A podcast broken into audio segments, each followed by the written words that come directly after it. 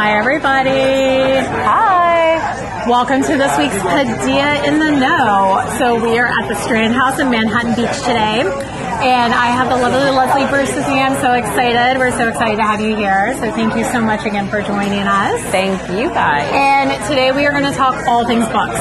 So, we are going to talk about writing your book and getting that book published and selling the book and you know, writing all this, writing your book and moving to your island and drinking margaritas yes. in the sand. Yeah, that's the goal. That's the goal. So, all right. So, you're an amazing journalist. You have been on the New York Times best-selling list a few times.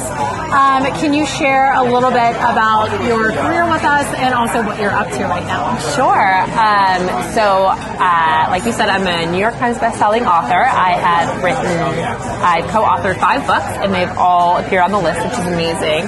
And then I spent most of my career um, in journalism. I as a reporter and editor at Us Weekly for about five years, and then um, uh, as an editor and writer at Hollywood Reporter for about three or four. And then currently I am, uh, I started a couple years ago my own motherhood platform called Unpack. Like on their Wi-Fi. Oh, there we go. Okay, hi, hi. Sorry, the Wi-Fi went out. We're back. Um, I started a, like I was saying, I started a uh, platform for modern moms to kind of connect over this sort of crazy journey into motherhood. And I just wrote a book, which is going to be out in September, called "You Are a Effing Awesome Mom." Uh, yeah. Hey, all right, that's awesome.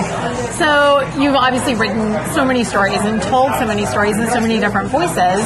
Can you tell us a little bit about what you feel makes a great story? Sure. I think that the answer to that is twofold. It is um, first and foremost, there needs to be like conflict or tension or something for like the main character to overcome. I think uh, as I was saying to you, I recently heard this uh, this saying that like if you've ever heard the story about the boy who was born and had everything and could do everything and won at everything, um, it's a pretty boring story. And That the stories that are the most interesting are the ones that are, you know, like Rocky and Rudy and Secretariat and like the the the having to go through something to get to get to the end. Um, and that always doesn't mean like having to have your story wrapped up in like a pretty bow. It means that like um, you know like like stories like like Gone Girl or like um, The Catcher in the Rye. Like the endings aren't aren't that happy, but um, there is a there is a journey. There's an arc for your for your main character. And then I think the other thing is that there just needs to be some sort of the human connection. I think as readers you need to be able to connect and relate with with your main character, even um, even if they're not necessarily like the most likable people. Um, there needs to be something authentic and true about that, um, because that is what's going to pull us in. Is that we see some version of either ourselves or somebody that we know in what we're reading, and we can relate to it. That we can connect to it. Yeah, totally. And I mean, I think that that rings true when you're a publisher too. And I know that you've had so much experience publishing stories. Can you tell us a little bit about what you think publishers are looking for when they're reading a manuscript that helps that light go off in their head that they're like, yeah, this, this is Yes. going to resonate with people. This is going to sell books. Like, this Sure. is the story we're looking to tell. I think ultimately when it comes to publishers, I think that they're they're always looking for great stories, which I know is like so trite and like so easy to say, but at the end of the day, nothing trumps just a really well told story, even if it's something that's like, you know, been told a hundred times. You've all heard, like, whether it's like a fairy tale or boy meets girl or, you know, some murder mystery. Like, there's a, there's a million of them, but if you have a really good story, nothing trumps that. Uh, that being said, I also think that if you have some sort of unique perspective or unique take on what is maybe a classic genre, um, when you take somebody like Gregory Maguire, who wrote Wicked, and he turned on its head the classic fairy tale, and he was able to tell the story, a story that everybody knows through the lens of a different character, and he really it recast it in a way that was so engaging. So I think that that's one of the um, that's one of the things that publishers would really would really vibe with. Um, and I know I mentioned this before, but Gone Girl, which is like but it was such a huge publishing success. Um, something like that where it's like you don't see something like you didn't you didn't see the ending coming and you have this woman who you thought was this like hero and then you realize that she's actually she's the, the villain of the story or the anti-hero of the story so turning turning things on its head um, and then ultimately too like recognizing what the trend is in the book the book market and that, that, particular marketplace and whether it's like self-helps or you know i'm sure now in the wake of like marie kondo like how many tidying up books are we going to see or like organizing books? Like recognizing the trends and if you have something that fits within that space like really uh, using that to your advantage totally and if you wanted to pitch, like, let's say you've been working on a manuscript, you have a great idea for a story, you want to pitch that out to be considered for publication where do you start with that process? Sure, I think, um, well, it depends too. It depends on whether or not you're represented. I know a lot of uh, people wonder whether or not that they should should go down the route of finding a literary agent. Yeah. And um, I always suggest that if you have that capability and you have those um, connections, to definitely seek that out because a lot of publishers won't consider unrepresented or unagented work. Um, that being said, um, finding a lit agent isn't necessarily easy, so just kind of do your homework and kind of research around what different agents are looking for. Um, however, if you do decide to kind of go unrepresented and, and give it your try, there's uh, definitely a ton of houses, publishing houses, that are still, um, you know, accepting all sorts of work. I would suggest looking into the imprints within each house. Like I didn't recognize this when I was the first first writing books. Um, that you have like a my publisher is Hachette and that's a huge, huge publishing company. But within it, there's like dozens and dozens of smaller imprints, which makes up the whole of Hachette. And different imprints focus on different, uh, different genres and different types, whether that's like YA or you know mysteries or memoirs or you know my particular. Um, uh, publisher is Seal Press, which is under uh, the Basic Books title, and it's very like girl power and you know has a really strong feminist angle, and so my book fits really perfectly there. So do your homework, look into different publishers, look into the imprints, look at what they're looking for, and angle your pitches that way. Don't send like some like cold email across the board. Make sure it's really tailored to each different um, imprint, the imprint that that editor is working for um, and make your sales pitch on like why you think your manuscript would be a really great addition to their to their lineup. Um, you have like any sales pitch, you have probably the first paragraph of your email to really to really sell them. So you know, put put put it all out there, you know. And I also think that if you're a first time author going to a publisher, you're going to have to have a pretty solid body of work to show them. Um, you know, it's not just like a couple pages of sample. You should probably have 30 to 40,000 words, um, I would suggest. Yeah.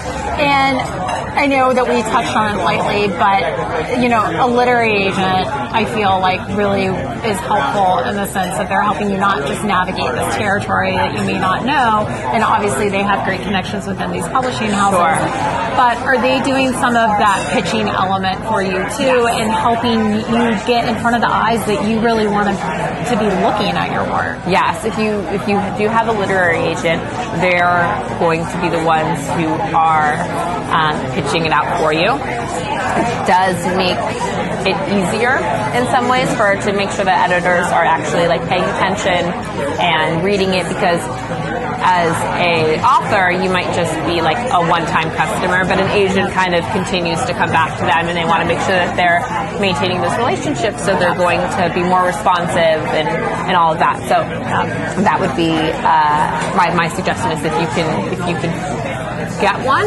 Yeah. And but do your research too because make sure that you're getting one that you feel like you a have a connection with and that b has um, you know your best interest. You should never ever be paying anybody to represent you. Um, traditionally, a literary agent will take between like 10 to 15 percent of like whether whatever you're making on your copy, but you'll never be paying them to represent you. So make sure. That's good info. Yeah. That's good to know. So what are some of the tips and pitfalls that you've been made aware of when negotiating a deal for your book with the publisher? Sure. I mean, because I've worked with a lot of high profile people, I realize that I am nobody. so, so matter. thank you. Um, but as a result of like having these high profile people, I realized that once you get down to the nitty gritty, and I sold my book to a publisher, I don't have a ton of say once it goes into their hands. I write the book, and my my editor specifically has been incredible, and my publishing house has been incredible. But they also had very firm ideas on how they saw my book marketing, um, and how they saw it designed, and how they saw the title and subtitle, and ultimately, like they're taking on the risk. They're the ones who are paying for it to go to press. They're the ones who are paying to distribute it. They're the ones who are, um, you know, taking on all of that financial burden. So they want to have a say. My suggestion would be to people that if there is something that is a deal breaker for you, that you need to shout that from the rooftops early on. Um, and that might mean that the deal falls to pieces. Um, but if it's going to, um, like I said, it's going to be like a total game changer for you, that you need to just be really clear upfront. Yeah. So you've successfully locked in a publisher. You've inked the deal. You feel good about that. Everything seems to be dialed in in that in that space. What happens next? Well, for me, that's when I had to write the book. Um, Oh, just that. right? Just that part. Which is so funny because I took like a year to write this book proposal, and it was a pretty well thought out proposal. But like then when it came time to write it, I had like four months to write it, and I had a newborn at home, and I was like, oh, curse word, like I need to, I need to do this right now. Um, so then I, my, depending on you as a writer, and depending on your your editor, if you're working with a publisher um, they might be more hands off. Yeah. They might kind of let you do your thing and say, "Come to me when you have, you know, the bulk of your, your work done," or they'll um, want to be kind of seeing pages as you're doing that. So whatever's going to work best for you as the writer, just be really upfront about that. But I um, I wrote it, and then it goes through kind of edit process. My editor took a look at it, um, kind of with some big notes for the first round. We came back, we did another draft, and then it was more kind of getting into the nitty gritty. Um, and then it went to copy, which means the copy editor is looking for inconsistencies, grammar, factual things. They're like double checking. They are your fact checker. They are your grammar police. The, com- the comma splice police. Yes, all of it. Um, making sure I have a tendency to, to repeat myself when I want to make a point, calling all of that out. Um, so, and then it goes through like two more rounds of like just double checking and double checking and double checking. Um, and then you start designing the book and you start designing the pages and the cover and subtitle and title if that's not already firm. And then finally, after like six or seven months of going through this process, for me is when we finally are going to print. Yeah. I have one last like going over with a fine tooth comb read, and then um, and then it goes off to the press. Amazing. I know, very exciting. Yeah, I mean, I think there is a little bit of a misconception is like getting the deal is the hardest part, but actually the work starts once the deal is inked. Yes, yes. I mean, it's it's it's a lot longer of a process than I thought it would be, and I thought that writing the book was going to be the bulk of it too. But really, it was the kind of going over and going over and going over because um, once you do, you know, for me, I'm lucky enough to have a publisher that uh, you know has some really great and strong ideas, and like getting it to a place where everybody feels like this is the book that's going to be the most uh, that make the most impact or do you know really do well and connect to people. Right. And I mean, the goal at the end of the day is to sell the book. Sure. So you definitely need to keep dialing it in until you get to a place where all parties involved are like, oh yeah, this is the story that I wanted to tell in my voice that is authentic, but is also going to result in some sales and a bottom line. percent, hundred percent. And they think that having sometimes, you know, there's there is a benefit to having lots of cooks in the kitchen where they're able to relate and say this isn't connecting with people or this is too strong or we need to amp this up and like push me out of my comfort zone because as a writer I get very like you can get very laser focused and tunnel vision so um, having people sort of shake things up and kind of question me Yep. and cause me to sort of think outside of my my world. Um, it's I mean it's always helpful to get fresh eyes and new eyes on your on your content, regardless if it's for a book or an article or even if something you know like Or a an video. yeah, video Always. or Fresh like- eyes are great. or an Instagram post. Yeah. You know, it's uh, having somebody to kind of shake you out of your normal. Totally, and just a different lens. Like they're just looking at it through a different lens. And when you're in it and you're in the granular, the granular of it, it is easy to get tunnel vision and to get baked down in there. And sometimes you just need to get pulled out and sort of brought up and like, oh, I never even thought about it like that. I never even saw it that way. And it's such a refreshing thing. And sometimes it can take content that's already really great and really help it sing and help it shine. Yeah, It just needed that slight little tweak. Yes. And it's in a great place. Yeah, and that's and that's the goal because I think that sometimes too, I you know we want to make sure that as a writer that I'm connecting with people who aren't just in my orbit, but are who are in so many different there's so many different orbits. Like I want to be able to connect to you know uh, women in every part of the country, different you know from different cultures and different um, you know. Oh. But that's okay. Um, but so being able to have different eyes would be so helpful. Sorry, it's like going dark and I don't know why. Whatever. It's just being weird. Anyway, come back. Come over here. Okay, so um, let's get back to talking about the title of the book. So we touched on it a little bit before. Um, I think titles are so important. You know, it's like a headline. It's really the thing that's catching the consumer.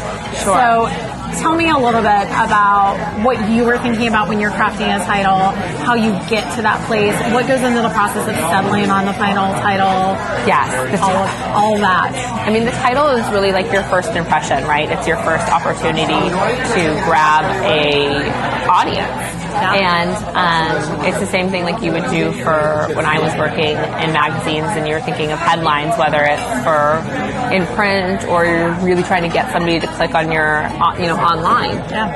Um, it's sort of, you know, the like how people relate it now to like Instagram. It's like you want them to like really have your image grab them. It's the same thing with the title and the words. Like you just want them to grab them out of. There's, there's so much noise, you know. You want them to be able to connect with it. So um, for me, I went through a couple different iterations, and I really used the fo- I focus grouped all of my friends. I'm like, here's a bunch that I'm thinking, like, let's whiteboard this, like, let's let's talk this out. Um, and ultimately, too, I think that a, a great a great thing or a great suggestion I would have would be to go to your bookstore and see what's selling.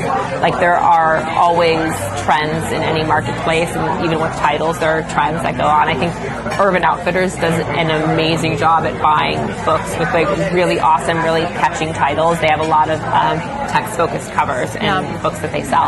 Um, so that would be my suggestion is just to get out there and like see what's selling, see what people are buying, and ultimately, like if you're a writer, odds are you're a reader. So what what grabs you? What what Yeah. what would you buy? Um, I like to print it out. I like to have my title up. I like to stick it on a, a board or a wall and like read it for a while and just like let it like live in the title. Um, and I think something too that's like that either turns turns like a common phrase on its nose, like you had the book like Pride and Prejudice and Zombies that Yeah. did really well, or like something you know unexpected or something that could be maybe a little bit like off-putting. Yeah. Like the um, the I'm forgetting now, but like the subtle art of not giving enough. Uh-huh.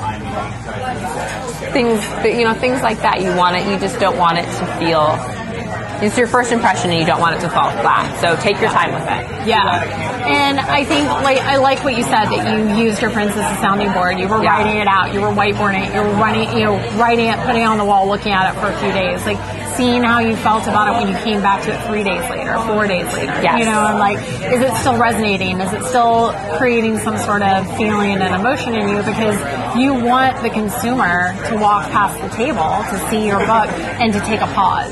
Yes.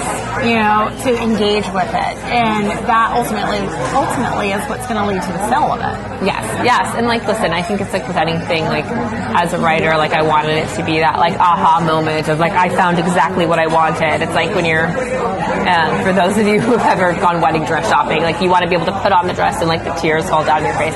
But like chances are, like you're going to go through a hundred different iterations and you're going to waffle and you're going to try to figure it out and then you're going to have to come back to it. Um, so not necessarily being married like this, it has to like it has to ring church bells for me. Like go through the process with it, like get in the weeds with it, tumble it around, deconstruct it, put it together different ways. I love that. So smart. I'm just gonna fix the camera real quick Sure. before we keep going.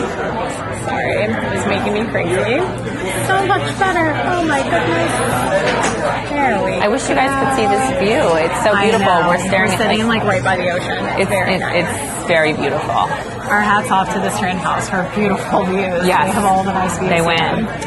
So before we um, before we jump off the title too far, I know that you were saying how important it is to have something catchy, and that's something that you think about when you're crafting for your Instagram or Yeah. for social.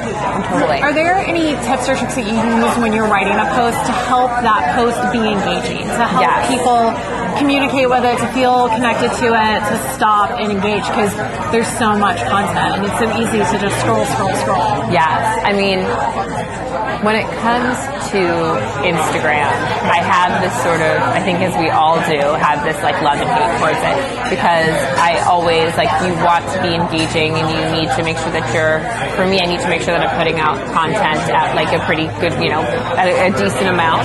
Um, but then the, the pressure of like, oh, what am I going to write? What am I going to talk about? And I think probably most of you guys can relate to that. Um, like, what caption should I use? Um, so for me, what I really try to do is I try to tap into what I'm feeling at that moment because my platform is all about speaking with mothers and being honest about the journey with motherhood. Um, so I try to be honest about what I'm feeling at that time. When I try to force something, it always falls flat. Yeah. Always falls flat. But when I'm really honest and open and I try to have a conversation and I try to engage my followers in a conversation, that's when I feel like I get the most engagement and I feel like I get the best response. So my suggestion would be think about what you want to say. I tell people to record themselves telling that caption or that story, um, which sounds so silly, but you can like download an app on your on your phone for free.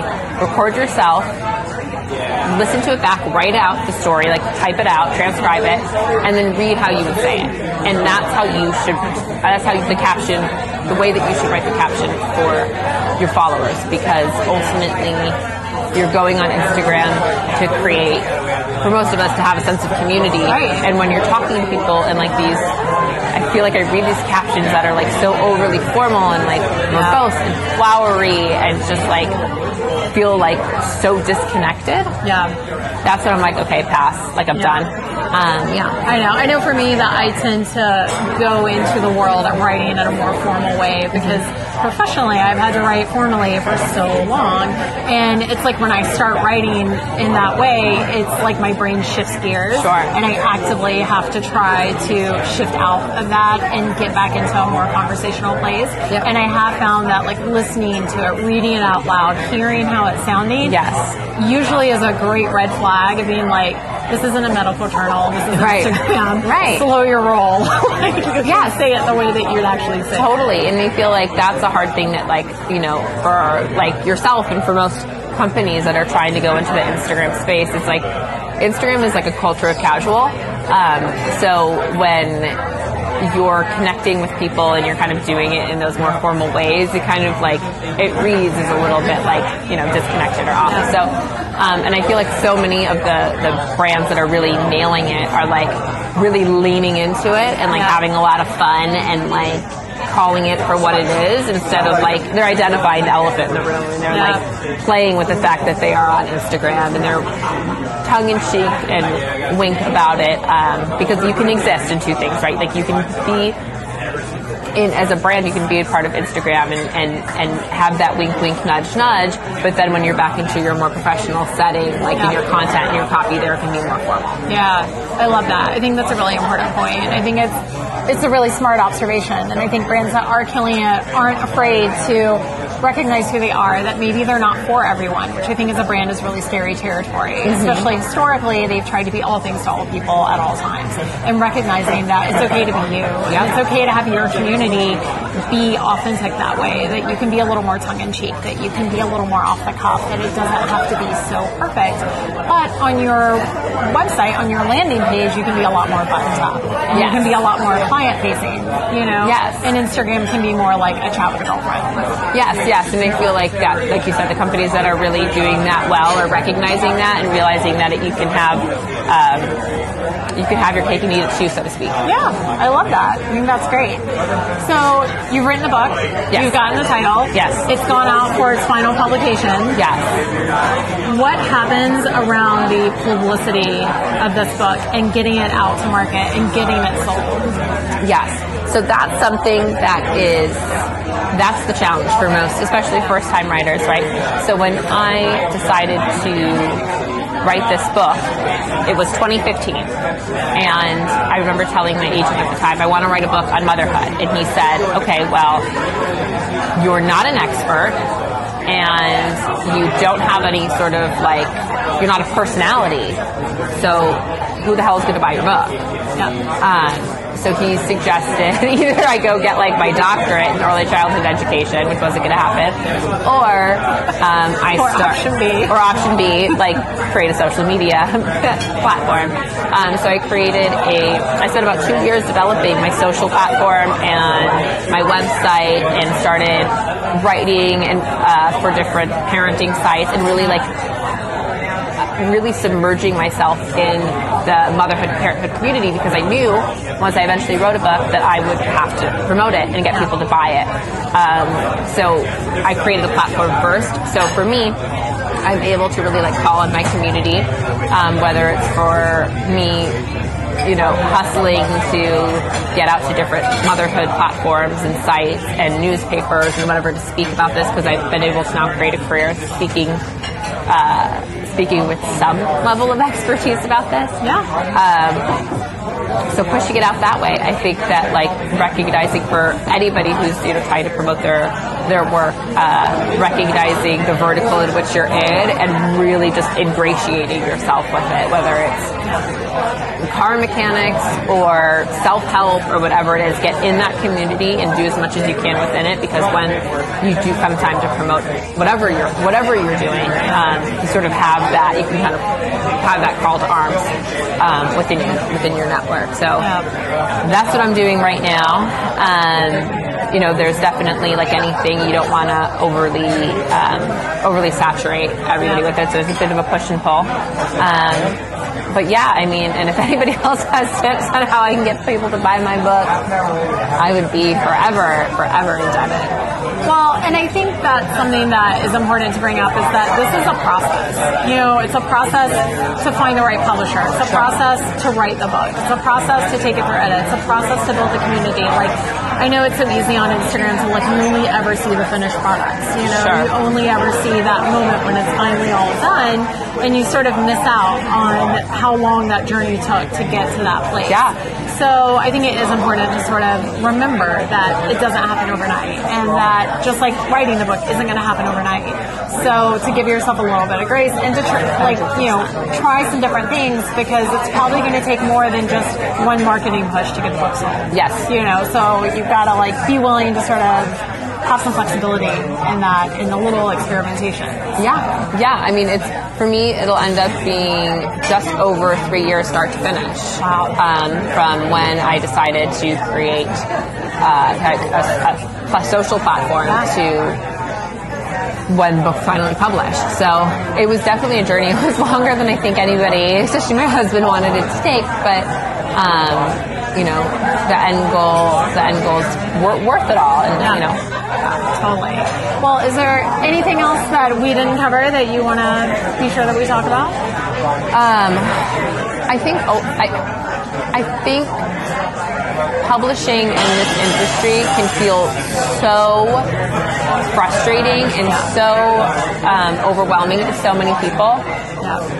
But I mean, if you take somebody like like Stephenie Meyer, who wrote like the Twilight Saga, who never wrote anything in her life, and then created this like multi-million, maybe billion, I don't know, the franchise out of it. Like, if you have a great story to tell, if you have something that people you think will either engage with, find interesting, or benefit from, they're like, don't give up on it. Like, if you go through the rounds and you don't have a publisher and you want to go down the road of self-publishing, do that. Like, there there is always a way to kind of make it happen. Um, but you know, it's it's it's a process, and like just accept that, and like you said, give yourself grace and. Um, just stick with it because I think ultimately the best uh, the best stories are often the ones that have to get that we have to work really really hard to tell because sometimes you know we, sometimes people aren't ready to hear those stories yet but as soon as we push it out there then it's like the walls start falling down so stick with it Yeah, I love that. Well, tell everybody where they can find you and where they can join along and Yes. you know find out all about the book when it is ready to be purchased. Thank you. Can you. Um, you can find me at Leslie Ann Bruce on Instagram, and unpacified.com is where um, is where I do all the other stuff. But yeah, So good. And when is the book coming out? the book will launch September 10th, and we are going to reveal the cover May 8th. Um, and start our all of our pre-sale campaigns, and there's going to be a lot of amazing, fun things that we're that we've got in store. So good. Well, we'll have to have you back when it publishes. Yes, of we'll, course, please. We'll chat all about the book at that point. Yes, yes. And thank you so much for joining us. Thank you. I learned so much. I really didn't know all that much about book publishing. So I'm glad to learn all these things. Thank- I mean, neither did I before I did it. So like You got me there. I didn't know all this stuff. I read some stuff on the internet. I did. I googled before I got here. well, thank you so much for Thank joining you. us. All right. Thank you guys. It's always fun. And we'll see you next week at 1230.